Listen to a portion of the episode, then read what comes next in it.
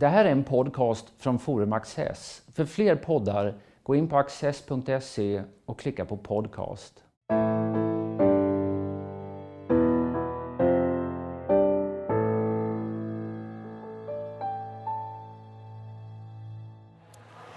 Välkomna till Studio Access. Den här gången har vi förflyttat oss till bok- och biblioteksmässan i Göteborg. Och där har jag slagit mig ner tillsammans med dagens gäst som är författaren Tobbe Lenski. Varmt välkommen. Tackar, tackar. Ja, bok- och biblioteksmässan har väl många olika funktioner, men en av dem sägs ju vara att liksom stoppa in intellektuellt bränsle i det som i högtidstalen brukar heta det offentliga samtalet. Ja. Men då börjar jag med frågan, finns det något offentligt samtal egentligen? Ja, det är väl frågan det alltså.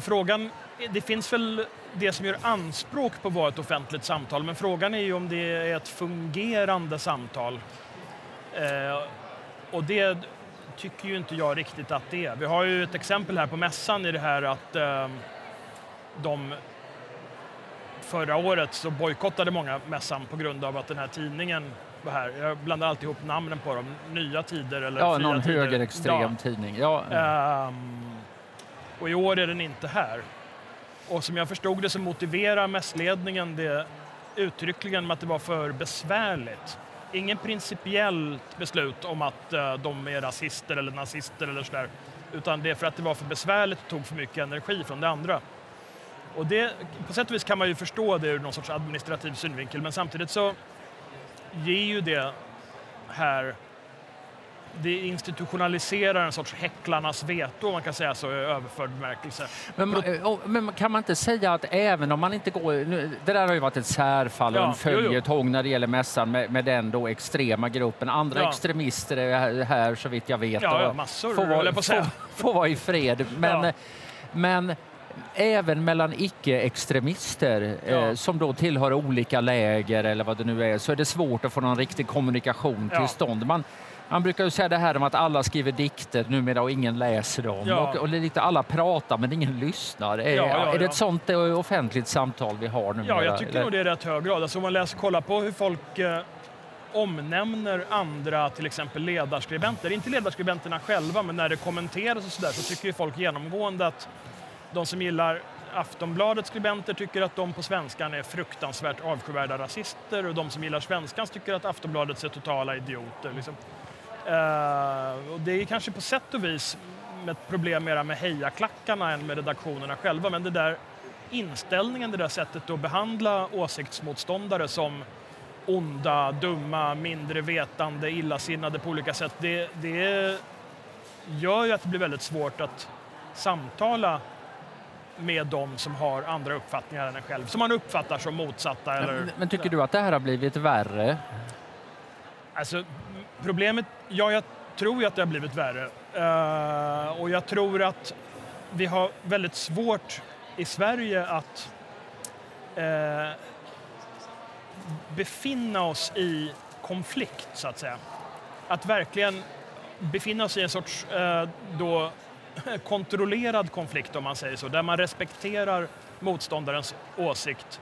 Där man lyssnar på vad den säger, försöker förstå det och argumenterar mot det.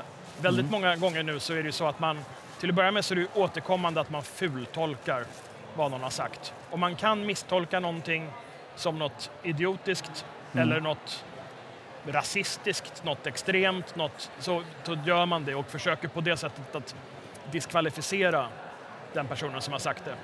Istället för att, så att säga, gå i svar och mål och så vidare. Alltså det här avsiktliga missförståndet som en sorts maktspråk helt enkelt. Ja, det är inte bara ett maktspråk uppifrån, utan det är överhuvudtaget ett sätt att få bort folk.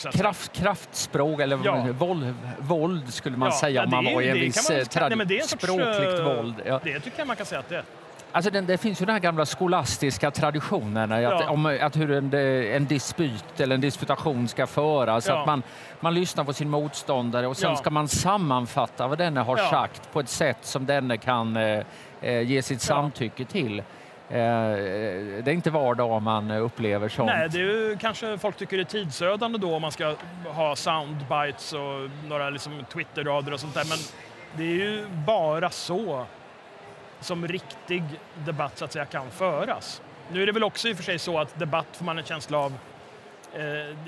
I tv till exempel är ju debatt en sorts MMA-variant liksom närmast. Det är ju helt uppenbart att de som möts i debatt, i programmet som heter Debatt, de är ju inte intresserade av att övertyga varandra. Möjligen är de intresserade av att övertyga några av tittarna, men jag tror knappt det, utan man är bara ute efter att och där är det väl inte bara så ut, ja, och där vet man dessutom att arrangören kommer att bli djupt besviken på en och se till att man inte kommer tillbaka om man inte deltar i den här polariseringen.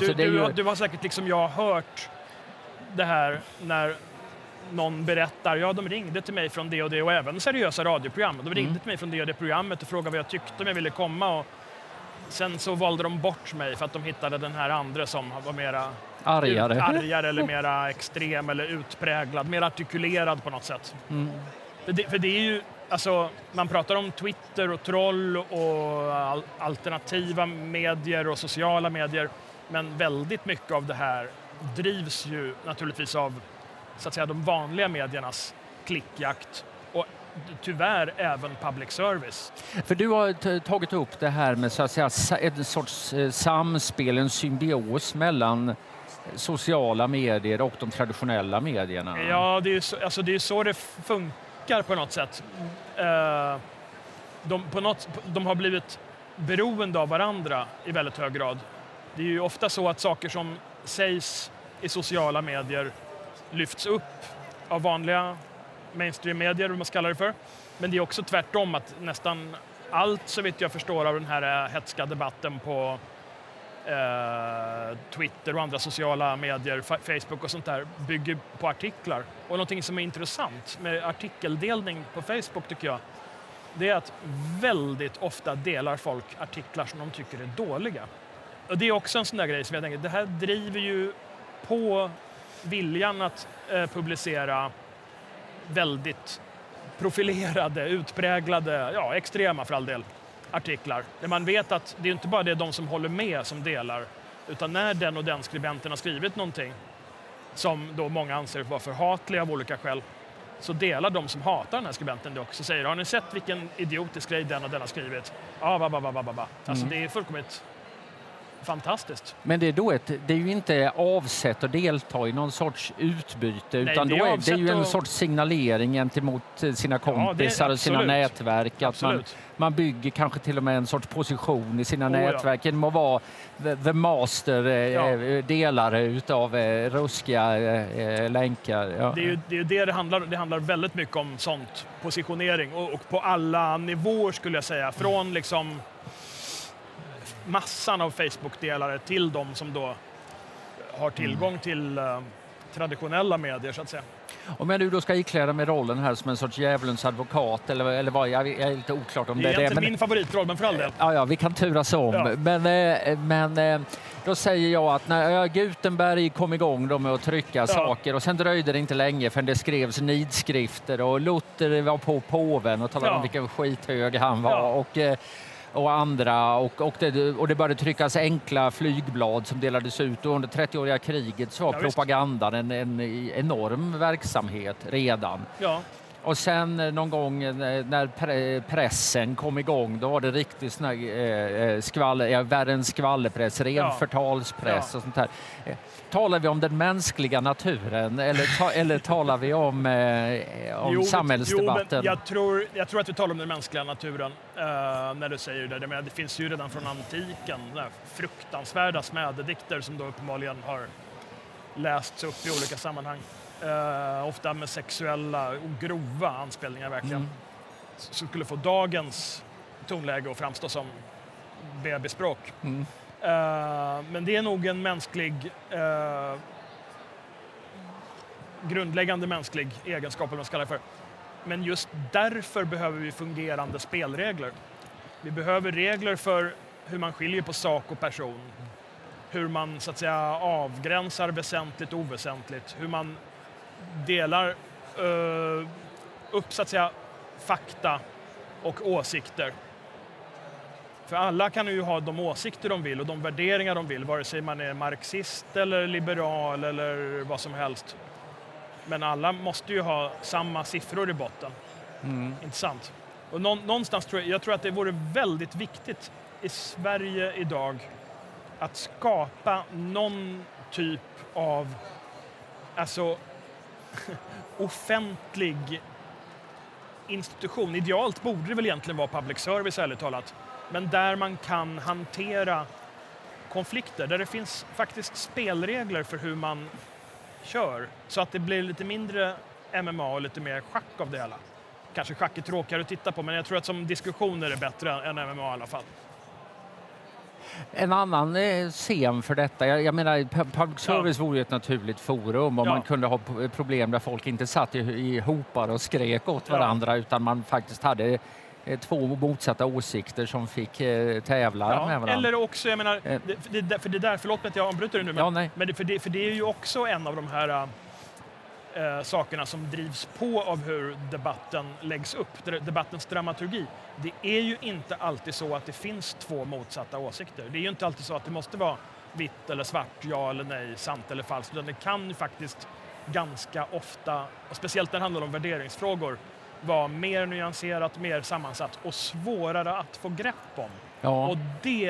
Och jag skulle säga att det gäller migration, det gäller ekonomi, det gäller sociala förhållanden, det gäller internationella relationer, vad du vill. Alltså alla områden. Extrempositionerna är lätta att identifiera och de är ja eller nej. Men de allra flesta befinner sig inte i extrempositionerna, utan de allra flesta befinner sig i någon sorts gråzon som man kallar det för. Men jag skulle snarare vilja se det som en... En del är ju arga på public service av ett delvis annat skäl. Och det är liksom, dels kan de ha den här viljan att skapa konflikten och det ska bli spännande och en match utav det liksom. Men samtidigt så skylls de för att liksom vara ängsligt och opartiska, alltså bortom det rimligas gräns. Så att här har vi en person som talar om att man förstör lungorna om man andas in asbestdamm, och här har vi en annan som tror att det är hälsan själv, och nu sanningen ligger väl någonstans mitt emellan, så att säga, att det där kan drivas bortom det rimligas gräns. Men sanningen ligger ju inte mitt emellan i sådana... Nej, det är det jag menar, att liksom med den här känslan, vi måste vara opartiska. Ja, fast grejen är den, jag skulle kunna tro att man faktiskt drar åt det här svartvita och viljan att ha dramatiska konflikter. För att de är enklare, helt enkelt. De är enklare att förstå, de är enklare att diskutera. Och det är mycket känsligare, om det gäller svåra frågor så är det mycket känsligare att diskutera dem på ett nyanserat och sakligt sätt. Det finns ju de i public service som försöker liksom. Vi hårdrar också lite grann nu här, det är absolut. Men har du något exempel på frågor där du tycker att man skyr den här farliga nyanserna och satsar på svartvitt istället? Det går inte att komma ifrån att en del av diskussionen runt rasism och sånt är väldigt konfliktdriven och konfliktdrivande. Man är väldigt onyanserad. Sådana saker runt migration och sådana där saker. Man är till exempel... man har oerhört svårt för att... så att säga, analysera förhållanden på sätt som sätter problemen, exempelvis med migration över Medelhavet, i större sammanhang. Liksom. I Sverige, om man tar del av nyhetsförmedling i Spanien och Italien och sånt, då har man ju läst om det här och hört om det här i många, många herrans år. Men i Sverige är det som att det är dels någonting som har börjat nyss och dels någonting som vagt har att göra med att det är någonting rasistiskt och att det är så att alla är flyktingar till exempel. Nu sa ju Löfven häromsistens att många är ekonomiska migranter och så vidare. Alltså man har det är väldigt svårt att dela upp till exempel just det. Bara dela upp och analysera hur är det med det här med flyktingar respektive ekonomisk migration. Man kan argumentera för att man ska ha ekonomisk migration till exempel. Men om man blandar ihop det med flyktingmigration, då skadar man både de som verkligen är politiska flyktingar och flyktingar från krig och så vidare, och de som för all del är ekonomiska migranter och som kanske skulle ha bättre behöva andra förutsättningar för att kunna få jobb om det är så att det finns jobb till dem. Ja, man kan, plus att man skalar sin publik i som motto, som medium, att man inte erbjuder en nyanserad bild av verkligheten. Ja. För det är, jag menar, lite rått uttryck, vad har vi medierna till om inte för att ge folk underlag för ett civiliserat samtal. Utan man hela tiden ska klä samhällsproblem i såna här svartvitt termer. Det är problematiskt. Men är det något svenskt det här, tror du? Eller är det, för det är klart, man hör ju mycket liknande från USA och Storbritannien. Alltså, en olycklig... Alltså det har blivit jag skulle säga att det har blivit ett problem i Sverige, för det har blivit värre. Och de sidor, som till exempel kultursidor och debattsidor och sånt, som har haft en annan typ av ansvar för den här typen av debatt. De har tar det i mindre och mindre grad. Liksom. De drivs också... Alltså de som borde vara, i någon mening, utan att jag blir missförstådd när jag säger det, men en sorts elitdel av offentligheten. Att de kör på för mycket krönikor och enkla lösningar och kampanjer och saker där också. De som skulle kunna bredda och fördjupa samtalet. För det är nämligen så att vi har en ganska hög medelnivå i Sverige i medier, ändå om man jämför med många andra länder. Men vi har inte, eller utom Access och sånt då, men vi har en mycket, på allvar, men vi har en mycket liten elitnivå liksom. För jag menar, om du kan läsa slaskpress från England eller till exempel, men du kan ju också läsa absolut toppanalyser, superbra grejer, samma sak med USA och många andra länder. Tyskland. Liksom. Ja, nej, men det finns liksom, och vi har, på något sätt så är det som att om du är svensk och vill ta del av verkligen spetskunskap om världen. Du kan nästan inte göra det på svenska nu, utom då undantagsvis i Access. Men det räcker ju inte med Ullekvartal och sådär, men det räcker ju inte med så få tidskrifter, utan det behövs liksom någonting mer. Men det har kanske att göra med att vi är så få personer helt enkelt, jag vet inte. Nu talar vi om polarisering, men en polarisering kräver ju ändå liksom att det finns två parter. Ja. En del talar ju om åsiktskorridor, blev det här begreppet som var så populärt. Och där är ju då inte det riktigt problemet, utan problemet är tvärtom att alla är överens. Ja. Och de som då är fienden, de är inte ens med i samma forum och samma spelplan. Jag vet att redan för många år sedan när Hans Zetterberg var chefredaktör för Svenska Dagbladet så suckade han någon gång och sa till mig att det finns bara en redaktion i Stockholm. Ja. Och med detta menade han liksom att det, man hade haft partipress en gång i tiden. Det var inte bra av kända skäl. Och sen skulle pressen professionaliseras. Men vad som egentligen då på något sätt hände var att alla började tycka... Jag kanske inte så mycket tycka likadant, det är också en faktor. Men framförallt att se världen på samma sätt. Va? Liksom samma perspektiv. Samma sätt att tackla frågeställningar, alltså det går igen över hela bredden. Så är det absolut. Och det går ju inte att komma ifrån då, om man ska anknyta till en viss vänsterkritik som finns för all del också, att det är ett problem att det är väldigt homogena sociala miljöer på många tidningsredaktioner. Och jag känner ju mest till kulturredaktioner, och det, där också är det problemet. Det skulle verkligen faktiskt behövas mer mångfald. Problemet är att det här mångfaldsgrejen, dels så är det inte alltid så att man kanske väljer de bästa som ska vara representativa skribenter. Dels riskerar de att fastna i någon sån här fack när de ska just representera på olika sätt. Men det kanske inte är någon bra idé, alltså bara hypotetiskt nu, att det kanske inte är någon bra idé att försöka ha mångfald inom varje enskild organisation. Nej. Det är kanske bättre att ha en mångfald av organisationer istället. Ja, och som liksom, så att det inte låter likadant i den ena tidningen som i det andra. Absolut, för det man inte har är ju mångfald när det gäller åsikter. Alltså jag skulle tycka att en sorts intellektuell öppenhet och en mera konsekvent meritokrati. Och nu pratar jag återigen då till exempel om public service i sådana sammanhang, men även vissa sådana här dagspress-sammanhang. Det är lite för... På kultursidor inte minst, lite för ihopgrötat. En cyniker skulle kunna säga att jag var väntan ner av massmedier. Ja. Det är på universiteten den här mångfalden och det kvalificerade samtalet ska finnas istället. Fast det finns ju inte. Hur står det till heller på den punkten? Ja. Ja, nu, jag har inte någon sån jättedirekt erfarenhet, men vad jag har hört av folk som är verksamma där så är det ju enorma problem med detta. Det blir säkert, men det skiljer sig säkert mellan olika institutioner, naturligtvis. Jag menar, det är ju precis som i USA när folk pratar om sånt här, så funkar det ju fortfarande, om jag säger så, bättre helt enkelt i sammanhang där det man sysslar med är väg och mätbart. Om det handlar om fysik, ekonomi, biologi, då går det ju inte. Eller för den delen musik. Du kan inte låtsas att du kan spela någonting, eller du kan inte få chansen att sitta i en symfoniorkester för att du blir inkvoterad liksom. Men när det gäller mycket tyvärr, humaniora och samhällskunskap och sånt där, så har jag en känsla av att det produceras rätt mycket som är undermålet, ärligt talat.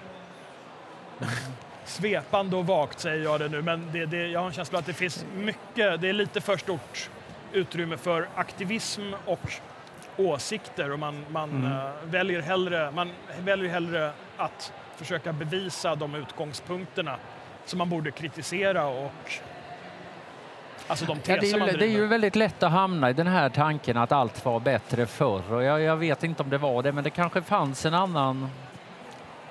Jag säger, varför? Alltså, du har, som jag uppfattar, en känsla att det har blivit sämre. Ja, men alltså, jag tror inte du är ensam om den. Så att säga. Men är det så? Och vad beror det i så fall på? Alltså, jag tror att det... dels hänger det samman med en sorts allmän svensk konflikträdsla. Sen tror jag att, bortsett från den... Och då med konflikträdsla menar jag det här att om man tar upp ett ämne och tycker olika i Sverige. Om jag sitter med en middag och säger någonting som då går emot värdinnans åsikt eller bara bordsgrannens, då blir det ju inget samtal utan det stannar av. Då byter man ämne efter lite pinsam tystnad. Och så är det ju då inte i både Frankrike och Italien och många andra länder. Där är det tvärtom så att folk till och med söker upp åsikter. Ja, för att det är kul att diskutera och man behöver inte vara fiender för det. Nej, men det skulle då vara ett svenskt drag. Men har det då blivit accentuerats? Eller vad alltså, är det? Jag undrar, alltså det ironiska är att jag tror att det var lättare att ha konflikter och även hårda konflikter när Sverige och inte minst den svenska eliten var mer homogen. Jag brukar tänka på det med de här, om man pratar liksom om urtypen för upplysningstidens stora samtal. Liksom. Det var ju på den tiden folk kunde sitta på samma café eller på samma ställe eller vara i samma salong, och de hade samma bildning, de hade samma referensramar och de kunde vara liksom osams. Och det gäller ju även senare sådär på viner, caféer och allt möjligt.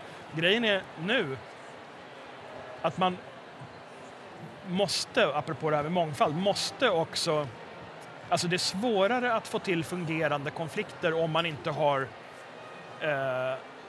i rimligt hög grad i alla fall gemensamma referensramar liksom. Det är klart att det finns ju en förskjutning i fokus från vad man säger till vem som säger det. Och där kan det ju då vara svårare att uppnå, hitta en gemensam grund. Ja. För man kan ju vara oense om vad man bör göra, men man kan vara ense om att problemet existerar, så att säga. Absolut. Men om det handlar om vem som säger någonting, då liksom det är inte förhandlingsbart. Nej, det där är ett väldigt stort problem, hur man hanterar det där. Samtidigt som jag menar, det är naturligtvis bra om det finns fler erfarenheter av olika slag i samtalet. Problemet blir då när samtalet blir baklåst av att den och den och den anser att de har en sorts vetorätt i vissa frågor på grund av sin egen identitet. Och det lustiga är att jag har en känsla av att ganska ofta så är det inte de här personerna själva som gör anspråk på vetorätten, utan det är olika typer av såna här advokatpersoner som finns runt. Ja. Det är de som är värre. Jag tror aldrig du skulle stöta på en troende muslim till exempel som skulle tycka att det är ett problem att någon säger god jul. Hypotetiskt exempel. Men däremot skulle det kunna dyka upp olika typer av forskarmänniskor och aktivistmänniskor som absolut inte har någonting med islam att göra, men som det är de som då driver det här att nej, men det ska sluta säga god jul. Och nu är det här en hypotetisk fråga, det är en löjlig fråga. Men... Ja, nej, men jag känner att det här är väl en pågående diskussion och vi gör inga anspråk på att liksom besvara alla frågor i det här samtalet.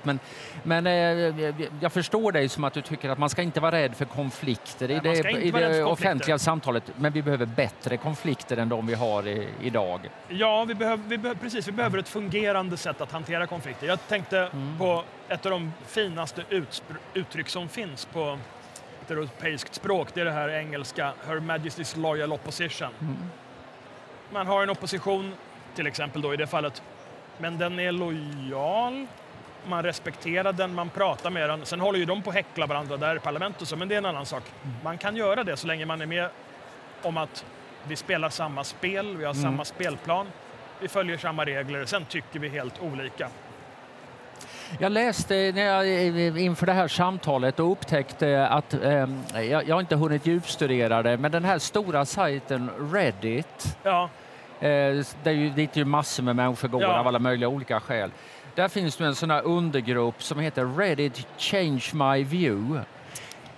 Där idén är att en person som har en åsikt formulerar den och säger det här tycker jag, men jag kanske inte är till 100% säker. Så har någon några bra argument så kommer de. Och så finns det ett antal regler för hur det ska göras och hur man ska reagera på det. Är det vägen framåt? Ja, det kan vara en väg fram, men då måste man ju vara beredd att sätta sig själv och sina egna åsikter på spel. Jag tycker det var intressant att hitta någon form och institutionalisera det. Liksom. Det är ju faktiskt en programform rent av, om man så vill, för public service. Eller Access TV. Men man tar in en åsiktstim person och så har man tre kloka människor som kan reflektera över det. Men som då argumenterar liksom, och inte bara säger till den du är en idiot för att du tycker att man ska ha frihandel eller för att du tycker man ska ha ditt eller datt. Det är intressant att du nämner det här Reddit också, för att är det någonting som har fått extremt dåligt rykte i Sverige så är det ju en del av de här forumen på nätet som... Flashback i Sverige, Reddit och så vidare. Det är som att man alltid när man pratar om dem så tar man fram de värsta exemplen och man kan hitta hur många groteska grejer som helst. Folk som är nazister och antisemiter och fanatiska kommunister. Alltså. Men du kan ju också hitta väldigt många som för genomarbetade resonemang som inte, och många som säger emot. Så att säga, det är inte så att folk, den som är nazist här, står omotsagd. I de där trådarna. Och det är samma sak med Reddit liksom. Sen finns det en del som spinner iväg bortom kontroll liksom, men det... Ja, jag erkänner att jag vet inte så mycket om Reddit, men jag noterade just den här grejen som jag tyckte var lite intressant. Jag menar är att den här, om man vill på något sätt till varje pris att, så att säga, få det till att den typen av sociala medier då, som är lite, så här, bygger på anonymitet och sådär, att den är väldigt dålig och väldigt farlig. Då kan man lätt ta fram de sämsta exemplen. Men jag tror att man gör ett misstag. För kanske är det snarare så att om man tittar på de bästa exemplen där så kan man lära sig hur faktiskt... Ja. Det finns ändå en strimma av hopp. Jag menar, det är väl ett bra sätt att sluta det här samtalet på. Så länge det finns liv finns det hopp. Tobbe Lenski, stort tack för att du var med oss. Tack. Och tack för att ni har tittat.